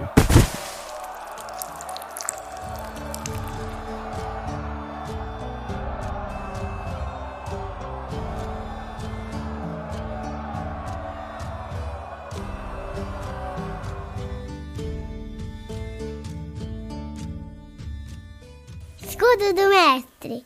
E chegamos a mais o escudo do mestre, que é a estrutura de papelão ou madeira, que o mestre usa para esconder suas rolagens de dados e suas anotações. Mas aqui antigamente eu baixava essa estrutura e falava tudo sobre a aventura. Só que agora, às quintas-feiras que não tem episódio, ou seja, na próxima quinta-feira, por exemplo, teremos um episódio do Guaxaverso. O que é o Guaxaverso? É o nosso podcast de leitura de comentários. Então, tem alguma dúvida, tem alguma teoria? Vai lá no post, deixa nos comentários, que no próximo Guaxaverso eu vou responder suas teorias, eu vou ler seu comentário. Notou que lá no começo quem lê as regras é um padrinho? Dessa vez foi a Tabata, inclusive. Você quer ler as regras do RPGuaxa? Você quer gravar vozes para os NPCs? Quer fazer parte de algum episódio? A forma mais fácil é ser nosso padrinho, tanto pelo PicPay quanto pelo Padrim. Você procura por RPGuaxa, assina e você está ajudando a gente. É a primeira vez que você vai usar o PicPay? Use meu código GUAXA, que daí você ganha R$10 de cashback na sua primeira compra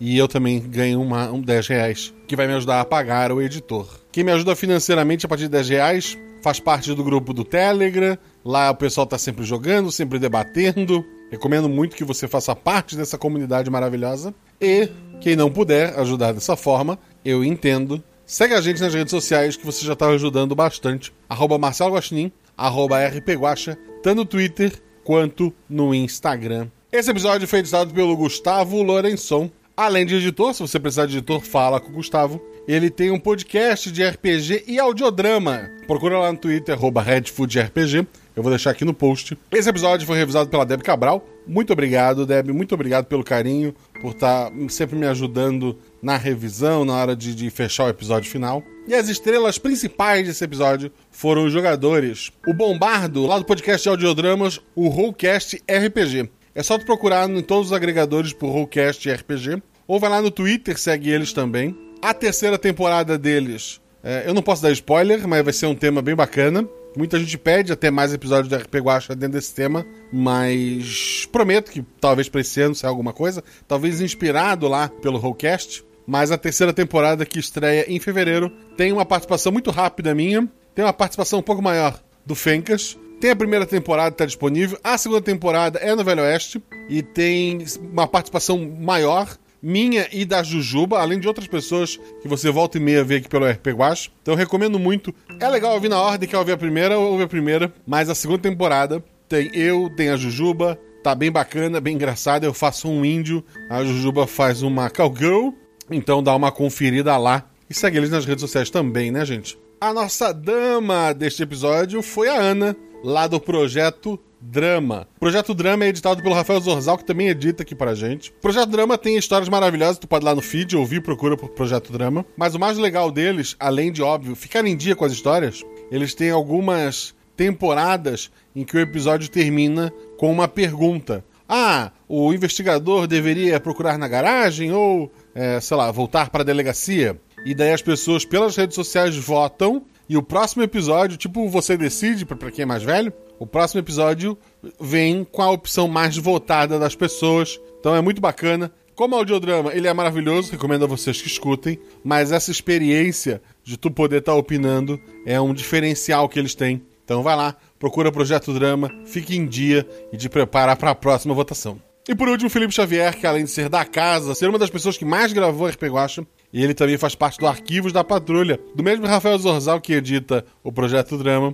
Ele tem também um podcast de audiodrama mais focado em universos paralelos, espaço, a ficção científica, um negócio assim bem bacana. Eu tenho uma participação grande na segunda temporada deles, tem algumas falas para a terceira temporada também. É legal que esses podcasts, eles têm temporadas, então tu pode, como se fosse uma série mesmo, né? Pegar uma série de episódios e ter uma história fechada depois. Então recomendo muito todos esses projetos que citei aqui. Você que foi do post lá para deixar o seu comentário, para ver o comentário dos outros, para saber se a sua pergunta também foi feita. Não esquece de dar uma olhadinha no nosso quadrinho Hora de Economizar.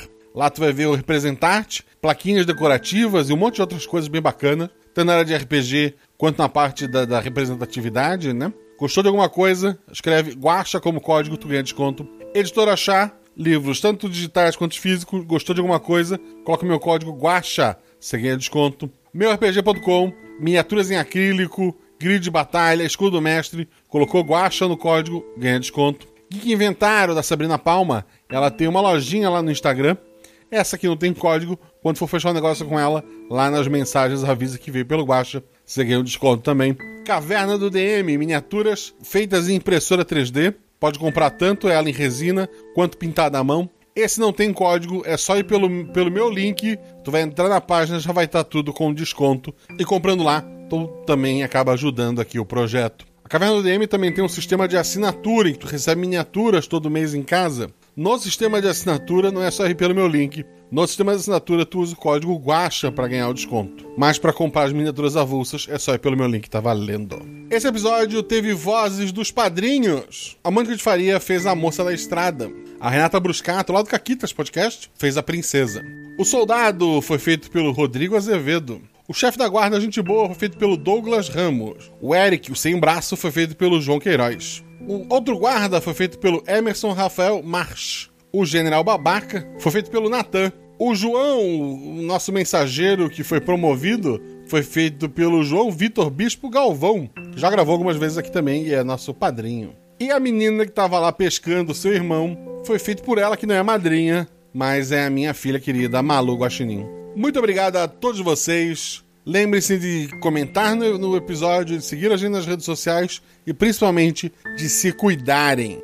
Vacina tá aí na esquina, mais perto do que nunca. Vamos se proteger, vamos evitar aglomeração, vamos usar máscara, vamos lavar as mãos e, principalmente, vamos rolar 6, vamos rolar 20.